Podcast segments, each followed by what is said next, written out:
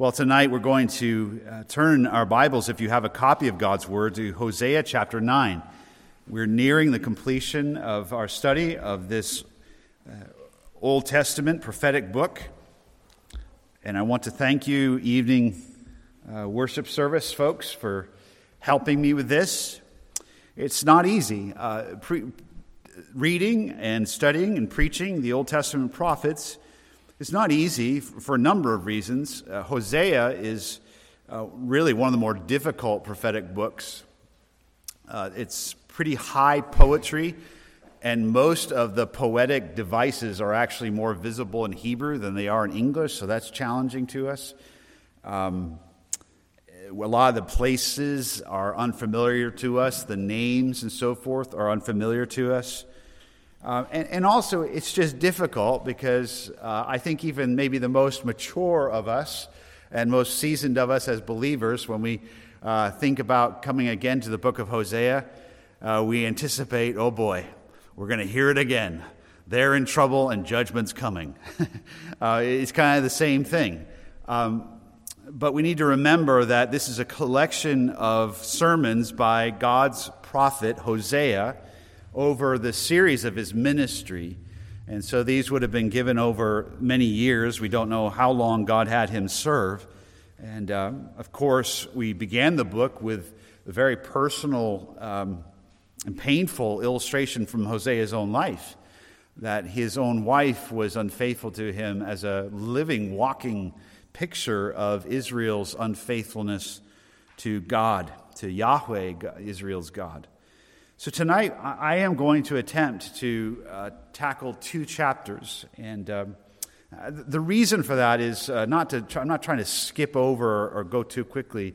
It's just I'm conscious of the similarity of the theme, and I think it's in a way better if we take it in. And I want to, before I read, I want you to listen for a few things. First of all, you'll hear Israel likened to various agricultural images, a luxuriant vine or grapes or like a cow or a heifer, a oxen plowing in the field. Images there of God planting Israel in the promised land, but Israel proving to be deceitful in what she produced. She did not produce righteousness. You can listen for that. You can listen again for the theme of judgment coming. And remember that the Lord has been patient. It was several hundred years that God was patient with Israel in the north and then a little bit more with Judah in the south. So there is some pretty vivid language. We'll look at this together, but also there are references to various places. And I'm not going to be able to explain all of them in my sermon tonight, but there is references to Israel's past. Remember, they came out of Egypt, and you're going to hear about them going back to Egypt. To hear about Assyria is at this point of the writing of Hosea, Assyria is getting to one of its strength, and they are a violent nation, and that's going to be part of the judgment. It's really hard for us to hear images of children or infants even being slaughtered as part of the warfare. It's very hard for us, and certainly God is not directly involved in that kind of wickedness, but it's part of the judgment upon the whole nation and was typical of warfare in those days. So again, it's pretty heavy stuff, but I want to encourage you up front at the beginning of the reading that there is a glimmer again of hope. There's a promise that is in chapter 10, verses 11 and 12, and you wait for it and you'll hear it. All is not bleak, and we want to listen as those who are in Christ. We are forgiven of our sins. We are not Israel, and we may have some of the same tendencies, but I trust we are not guilty of some of the same sins. But nonetheless, we are cautioned, and so let me read God's word. Beginning in Hosea chapter 9, verse 1. Do not be glad, O Israel, with rejoicing like the peoples, for you have played the harlot, forsaking your God. You have loved harlots' earnings on every threshing floor. Threshing floor and winepress will not feed them, and the new wine will deceive them. They will not remain in the land of Yahweh, but Ephraim will return to Egypt, and in Assyria they will eat unclean food. They will not pour out drink offerings of wine to the Lord or to Yahweh. Their sacrifices will not please him. Their bread will be like mourner's bread. All who eat of it will be defiled, for their bread will be for themselves alone. It will not enter the house of Yahweh. What will you do on the day of the appointed festival, on the day of the feast of Yahweh? For behold, they will go because of destruction. Egypt will gather them up. Memphis will bury them. Weeds will possess their desirable items of silver. Thorns will be in their tents. The days of punishment have come. The days of recompense have come. Let Israel know this. The prophet is an ignorant fool. The inspired man has madness because of the abundance of your iniquity and because your hostility has abounded. Ephraim was a watchman with my God, a prophet, yet the snare of a bird catcher is in all his ways, and there is only hostility in the house of his God. They have dug deep in corruption, as in the days of Gibeah. He will remember their iniquity. He will punish their sins. I found Israel like grapes in the wilderness. I saw your fathers as the earliest fruit on the fig tree in its first season. But they came to Baal Peor and devoted themselves to shame, and they became as detestable as that which they loved. As for Ephraim, their glory will fly away like a bird. No birth, no pregnancy, and no conception. Though they bring up their children, yet I will bereave them until not a man is left. Surely woe to them indeed when I depart from them. Ephraim, as I have seen, is planted in a pasture like Tyre. But Ephraim will bring out his children for killing. Give them, O Yahweh, what will you give? Give them a miscarrying womb and dry breasts. All their evil is at Gilgal. Indeed, I came to hate them there because of the evil of their deeds. I will drive them out of my house. I will love them no more. All their princes are rebels. Ephraim is stricken. Their root is dried up. They will bear no fruit. Even though they bear children, I will put to death the desirable ones of their womb. My God will despise them because they have not listened to him, and they will be those who flee among the nations. Israel is a luxuriant vine. He produces fruit for himself. The more abundant his fruit, the more altars he abounded. The better his land, the better he made the sacred pillars. Their heart is faithless. Now they must bear their guilt. Yahweh will break down their altars and destroy their sacred pillars. Surely they will now say, we have no king, for we do not fear Yahweh. As for the king, what can he do for us? They speak mere words. With worthless oaths they cut covenants, and judgment flourishes like gall in the furrows of the field. The dweller of Samaria will fear for the calf of Beth-Aven. Indeed, its people will mourn for it, and its desirable idolatrous priests will cry out over it, over its glory, since it has gone into exile from them. The thing itself will be carried to Assyria as a tribute to King Jerob. Ephraim will receive shame, and Israel will be ashamed of its own counsel. Samaria will be ruined with her king. Like a stick on the surface of the water, also the high places of Avon, the sin of Israel, will be eradicated. Thorn and thistle will grow on their altars. Then they will say to the mountains, cover us, and to the hills, fall on us. From the days of Gibeah you have sinned, O Israel. There they stand. Will not the battle against the sons of injustice overtake them in Gibeah? When it is my desire, I will chastise them, and the peoples will be gathered against them when they are bound for their double guilt.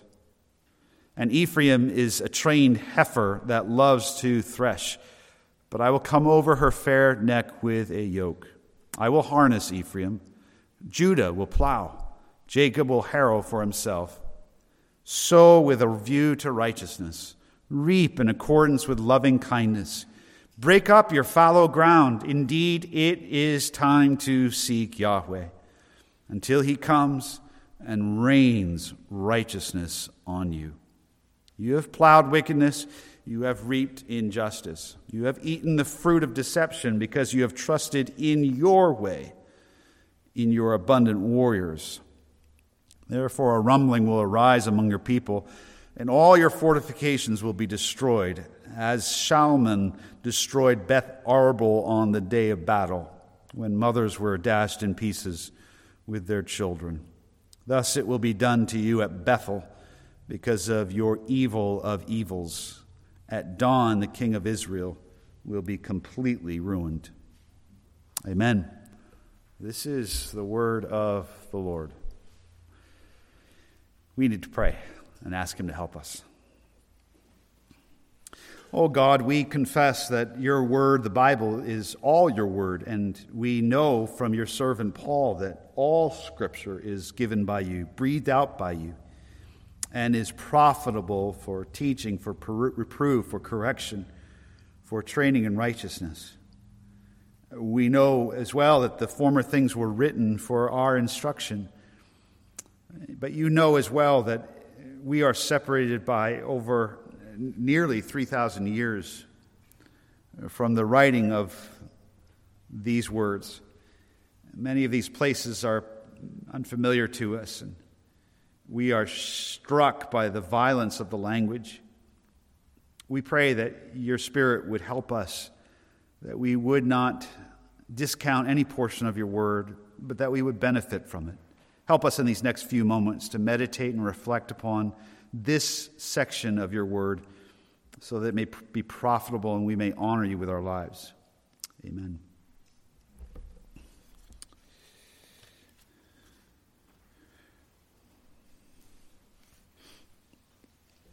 Well, again, tough.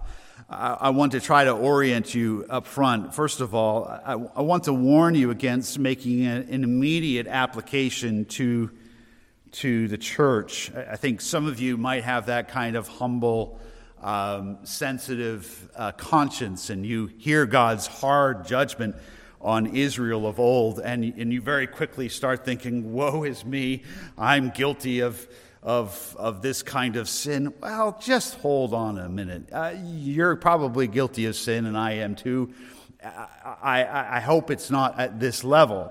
I don't mean to minimize our sin, but we can't make an immediate correlation between Israel of old and the church of today. So we're studying this. We're studying this portion of Scripture in humility. We're recognizing that we are God's people, Christ's people at this time. There are things for us to learn, and we're asking the Lord to teach us. But really, our first task in studying passages like this is to do a little bit of historical study and to understand what was going on with Israel of old, what were the different dynamics, what were the places and the nature of the sin that was going on. And only as we understand the historical situation, then are we in a place to establish timeless principles and see if the shoe fits. And of course, there is much for us here. But again, it is with that as well that we might not make an immediate correlation or application. Another thing we do need to notice, and that is timeless, is that God takes sin very, very seriously, especially among those who take his name on their lips. You'll notice that I was reading out of the Legacy Standard Version. It's a recent translation that translates the covenant name of the Lord. In your English, I've said this many times for the evening service, but you can check your Bible and look wherever it says capital L, capital O-R-D, all upper caps. In the Hebrew, it actually isn't Lord. That's Adonai. It's actually Yahweh. That's his covenant name that he revealed to Moses. And so to hear it is a little bit jarring, and it reminds us that sin against God is very personal. It's not a matter of just a transaction. It is against, especially when we are those who bear the name of God, it is against God, and he takes it very seriously. He takes very serious his worship. There's a lot of references here to the false and idolatrous worship of Israel. And we learn here that God is really not okay with us just doing whatever we want, contrary to the common assumption today that God doesn't really care. He does care. Now, of course, Israel was given stipulations, specific instructions under the Old Covenant that we are not under, the sacrificial system and so forth. But the principle of being careful how we worship the Lord still applies. So these are some, maybe just some background, big picture truths that I hope will orient you to the text, because it's kind of shocking. You come here on a Sunday night and, you know, you've maybe had a nice lunch today and maybe had a little nap, and you got work tomorrow and you got to go to the grocery store, and you came in and, wow, what'd you hear about last night at church? I heard about Assyria and infants being dashed to pieces with their mothers, and what does your church teach, right? But this is God's word, and we dare not neglect it, and we must apply ourselves to it. So how do we approach this? Let's try to look at the natural breaks in the text, if you will, and I'll try to help you with that tonight. First, in chapter 9, verses 1 through 9, that's the first section, chapter 9, verses 1 through 9. And here God is again rebuking Israel, and he's rebuking Judah too in the south, but particularly Hosea's ministry was primarily to the 10 tribes in the north, Israel. And we have been studying 2 Kings prior to this study, and we have learned that the kings of Israel in the north just go from bad to worse. And so because of their idolatry, because of their worshiping the two golden calves at Bethel and Dan, and because of their spiritual harlotry, and in some often cases actual physical adultery, prostitution, in the name of worship, God is going to judge Israel. So in verses 1 through 9, you might call it back to the bad old days. Sometimes we use that phrase, back to they were the good old days. Well, God's judgment is he's going to have them revisit the bad old days. There are several references here in verses 1 through 9 to Israel's past because of their idolatry. For example, verse 6, Egypt will gather them up. Memphis will bury them. Well, or verse 3, Ephraim will return to Egypt. Wow. So God brought them out of Egypt, out of bondage in Egypt, and one of their judgments is God's going to send them right back.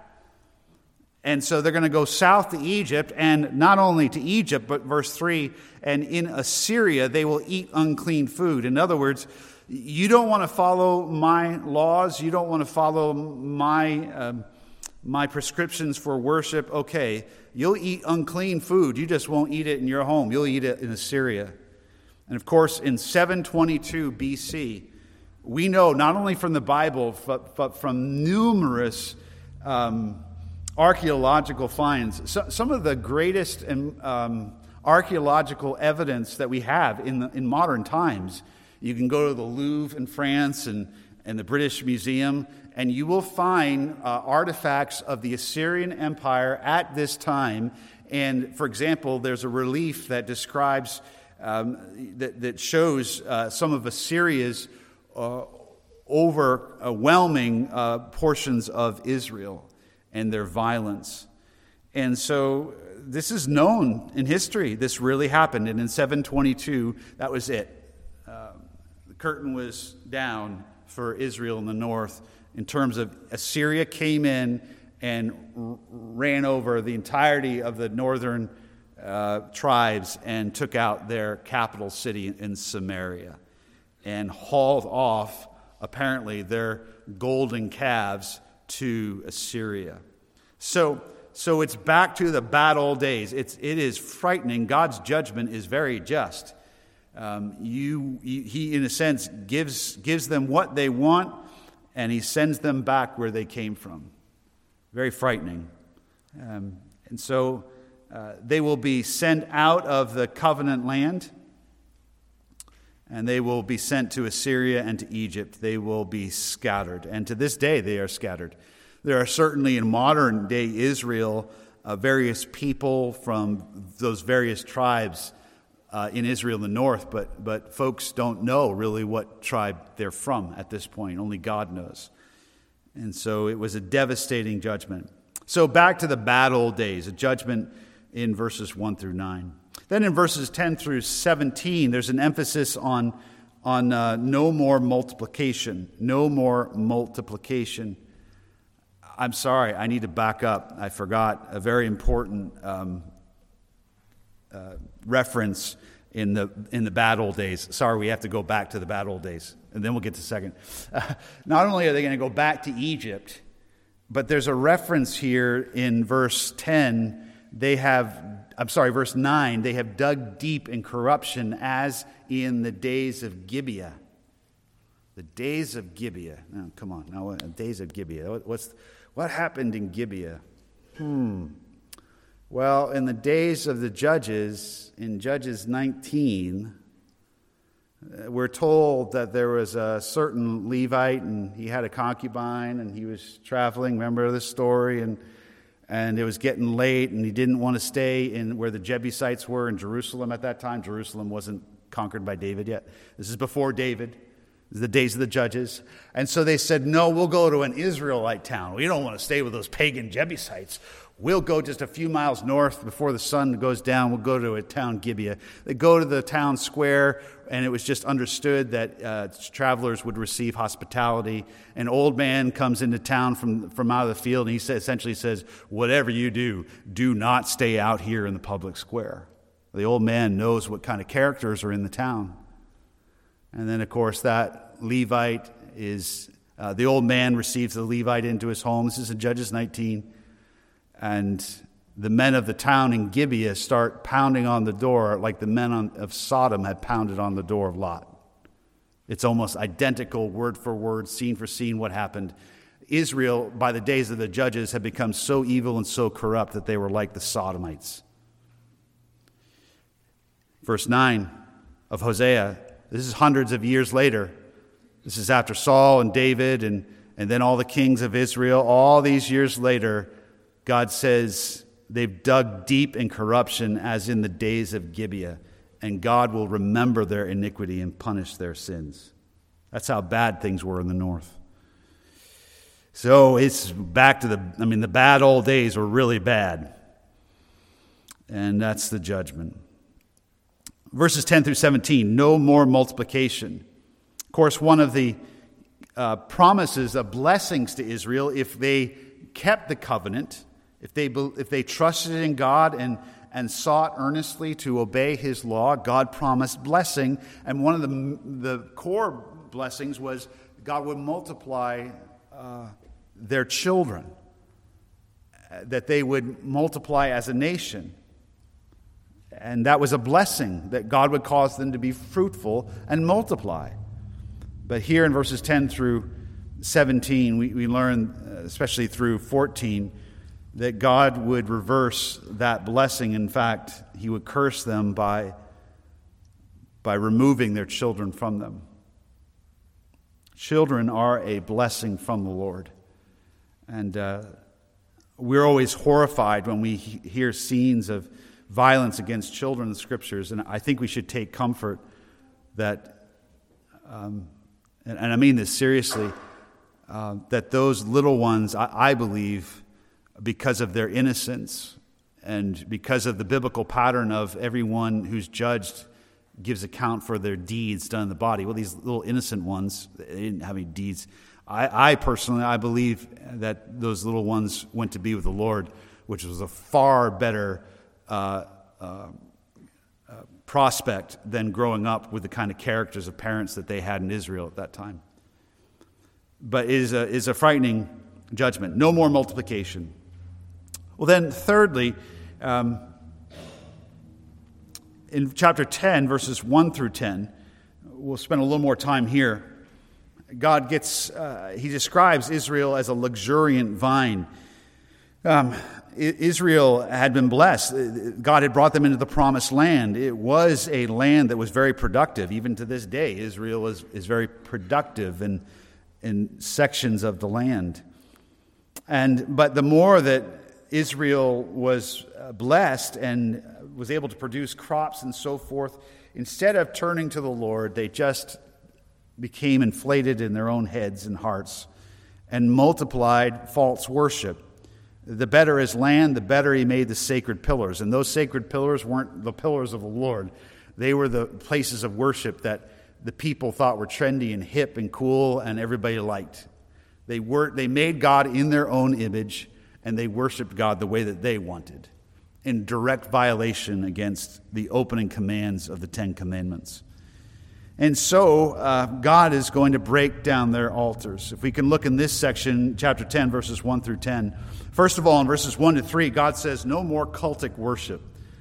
We tend to think of cult as a purely bad term, but in academic circles, cult just means worship. But no more cultic worship. In other words, God's going to remove, in modern terms, God's going to remove the churches, God's going to remove the pulpits, God's going to remove the pianos, the organs, the musicians. God's going to remove it all. He's going to be so fed up with the false, corrupt worship, he's just going to remove it all. We see this happening at the present time in England with the, for example, Anglican Church. Beautiful, massive, ancient cathedrals. Empty.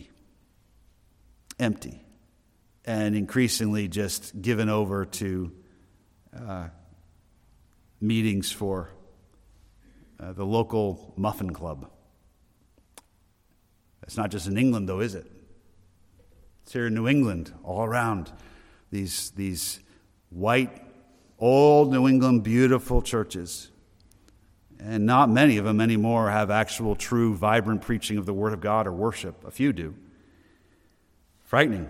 So God himself he was so sick of it, he was going to take out Israel's false worship centers. So no more cultic worship, verses 1 to 3. Secondly, no more king.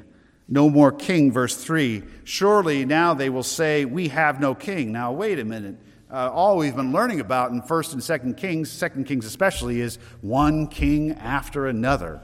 Ever since Solomon, and then after Solomon, Rehoboam and Jeroboam, and the nation split, we've just been hearing about one king after another in the north.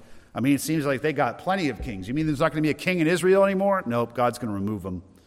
No more king. And they are actually going to say, we have no king. And the people are going to say, for we do not fear Yahweh. At least they're going to be honest. They don't fear God. And as for the king, what can he do for us? What a reverse. What a reverse. Do you remember back before the days of Saul and the days of Judges, when they said to Samuel, we want a king. We want a king. That's kind of what they said. Actually, it was more whiny. We want a king. We want a king like the other nations. So we don't want God, this king that we can't see. We want a king that we can see. That's really what it was like. You check me out. Go look at 1 Samuel, 2 Samuel. That's what they were like, their attitude. And they were rejecting God, and God told Samuel that. God said to Samuel, don't worry, Samuel. It's not your problem. It's not your ministry. It's not because of what you're doing. They had not rejected you. They've rejected me. So back then, they wanted a king because they thought, oh, a king is our hope. They didn't trust the true God. They wanted a king. But now, after all these years, after all these different kings, they've come to the place where, you know what, who needs a king? Oh, this is so prophetic. The modern church, or the church really in the last century, in the century of we can do it. That's what we've been like, especially here in the West. We can do this. God, we appreciate your word, but we can figure it out. We can take it from here. And we know what we need for pastors. I mean, we need really good-looking guys. We need guys who are charismatic. We need guys who are businessmen. That's what we need. I mean, if they know the Bible, bonus. But if they can really sell something, that's what we need. We need visionary leaders. This is what we've been saying for a long time now. And people have been starving for the Word of God. And it's interesting, in some places, churches are coming to the place, you know what, we don't really need a pastor anymore. All we get is problems from pastor teachers. And we go from wanting these super duper pastors to, who needs a pastor? I don't know. Maybe that's a bad, maybe that doesn't fit. You can check that out yourself. But just the judgment and the tragic irony that they once wanted a king, but now they've had enough kings and they have no king, and they come to the place where there's nothing a king can do for us anyways. So no more cultic worship, no more king, and then in verses 4-7, no more calves. No more calves. Now, these are not cute calves. We are divided in our household for the most part over one issue. Maybe you can help us with this. Chris and I are a little bit divided over what's the best way to come to church. She goes south around the mountain, Plazoa Hill, and I go north. And I go around Cross Country Road, and I admit her way's just about 20 seconds faster. Maybe it's because she's faster, but I don't know. Just saying. But I like to go. It goes past Alex's road there. I was behind Alex on the way to Sunday school this morning. I was late, but anyways, Alex was going a good speed. But the reason I like to go cross country road, even because of the dirt and potholes, is on the way I see cute little black calves. I like to see the cows. And it's pretty neat. I can see cows on the way to church. I can see cows on the way back from church. And I just enjoy it. There's something just pleasing about looking out of the field and a little calf chewing on grass. So where was I going? What was the point here? Oh, these aren't cute calves. These calves, verse 5 of Beth-Aven, they're not cute calves. These are those golden calves that Israel had made in the north. Now remember, do you remember back in the Exodus, in the wilderness, what did Israel do? And Aaron made for them two golden calves. And he said, Israel, here are your gods who brought you out of Egypt. Well, many years later, of course, Israel had apparently thought it was a good thing to try that again. And so the highlight of their worship, they had little worship places all over the place. You know, we need to be up to date with the times and make worship convenient for everybody. We've got to have altars on every hill, and it's kind of like online worship. You know, I mean, you know, we just got to meet the demand. And so they had worship centers all over the place, contrary to God's word. But especially the highlight of their worship centers were these two locations, one in the south, Bethel, and one in the far north at Dan. And they were golden calves. And oh, did God despise these golden calves. And God was going to take them. And in fact, Assyria, verse 6, the thing itself, God calls it, one of the calves. This solid gold calf, or whatever this is, covered with gold, is going to be taken by the Assyrians. And it will be ruined. And interesting, God, instead of Bethel, Bet in Hebrew is house El God, house of God. You remember when Jacob was fleeing Esau, and he called that place Bethel, house of God. Well, God here calls that place where the golden calf is now, house of trouble, Aven. God is mocking them and saying, yeah, Bethel, that's a house of trouble. It's no longer a house of God. God disassociates himself with that place. So no more worship, no more calves, no more king, and fourthly, in these 10 verses, no more cover. No more cover, verses 8-10. The high places of Aven, the sin of Israel, will be eradicated, verse 8. Thorn and thistles will grow on their altars. They'll say to the mountains. So God's going to take their really flashy worship centers and make them grow thorns and thistles.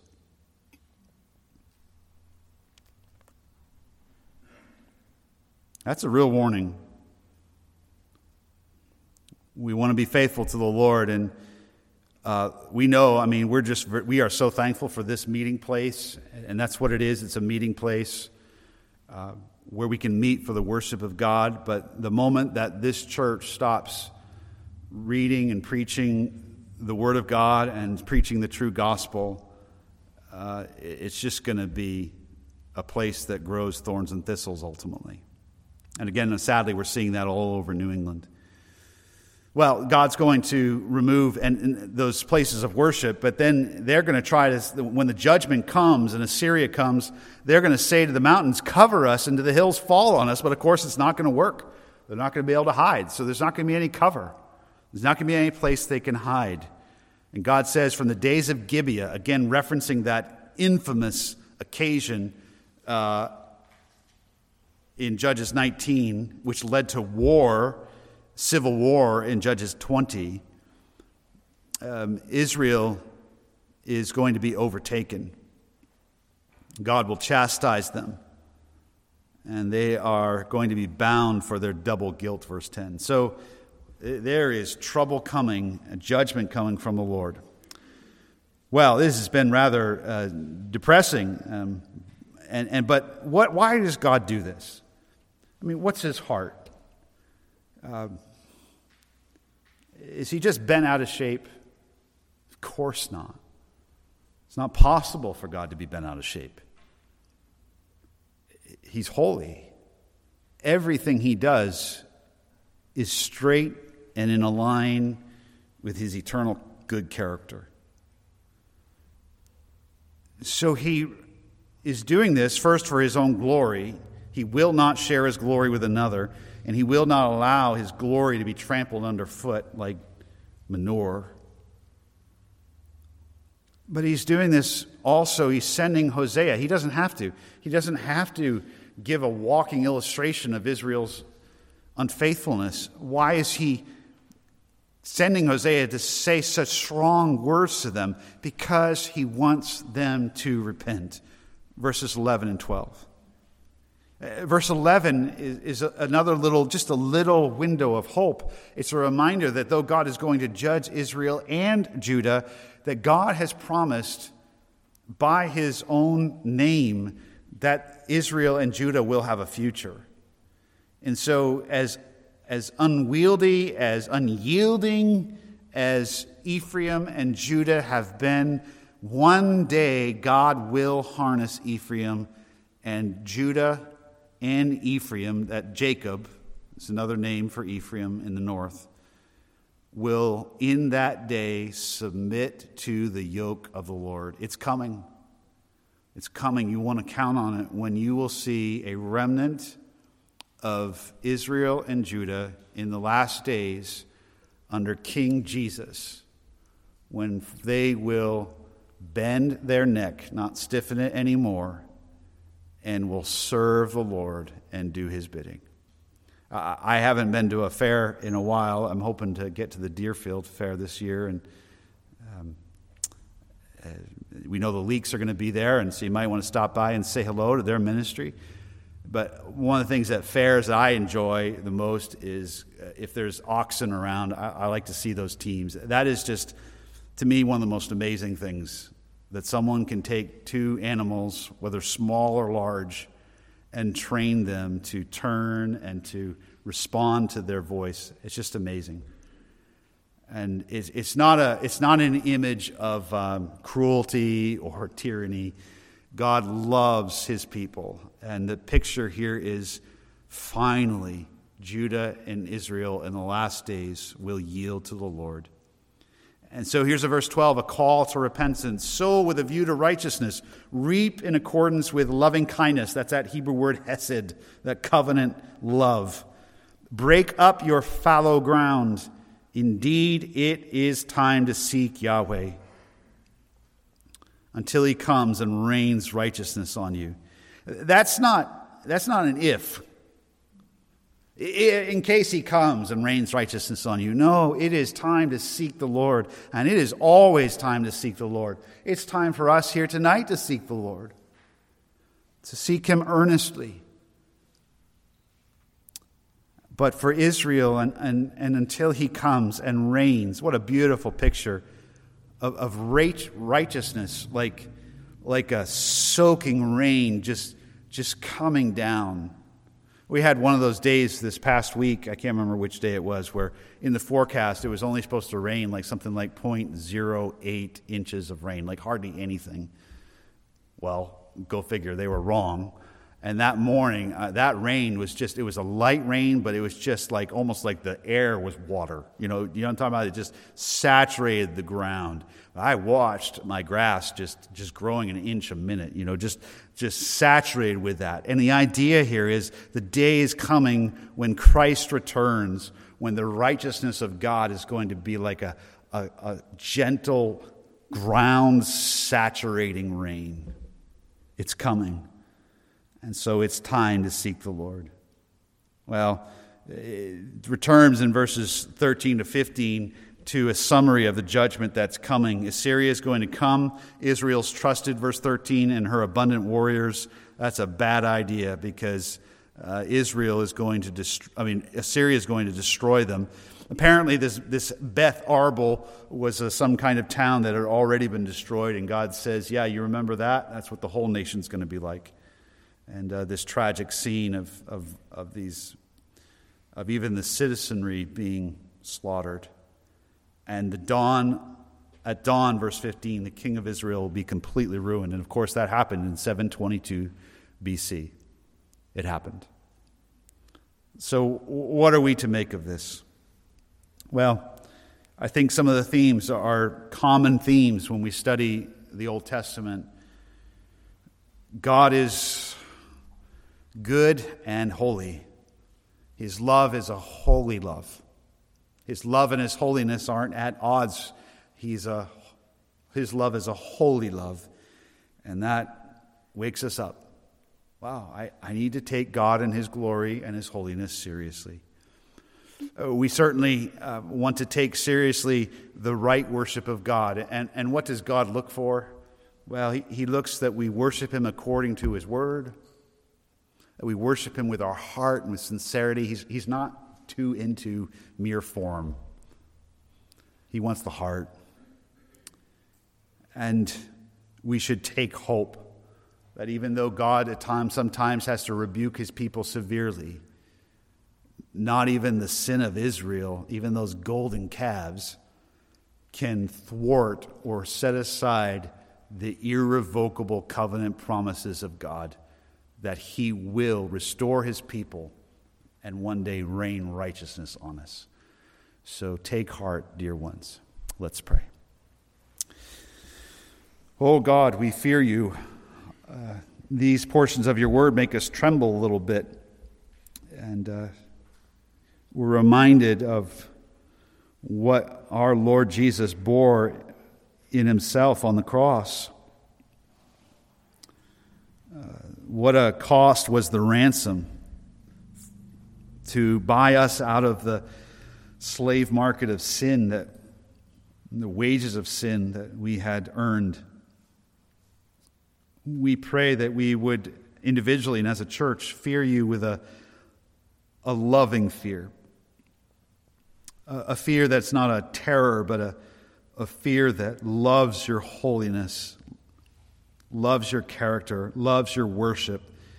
Pray that we would be jealous for your name, that we would not give in to the fleshly desires of our hearts, but deny them and humbly submit to your kind yoke. You, Lord Jesus, invited us to come to you, we who are weary and heavy laden. You told us your yoke is easy and your burden is light. So, Lord Jesus, our King, we come to you and we pray, rule over us. And we ask this because no one but you can.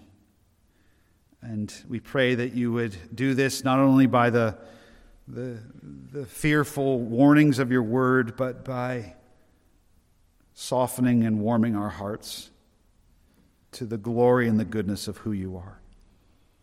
May your church, may this church, and wherever there are true gospel churches found in this region, May in these dark days, may you find us increasingly turning from sin and sincerely turning to you in love. May it be so, we ask in Jesus' name. Amen.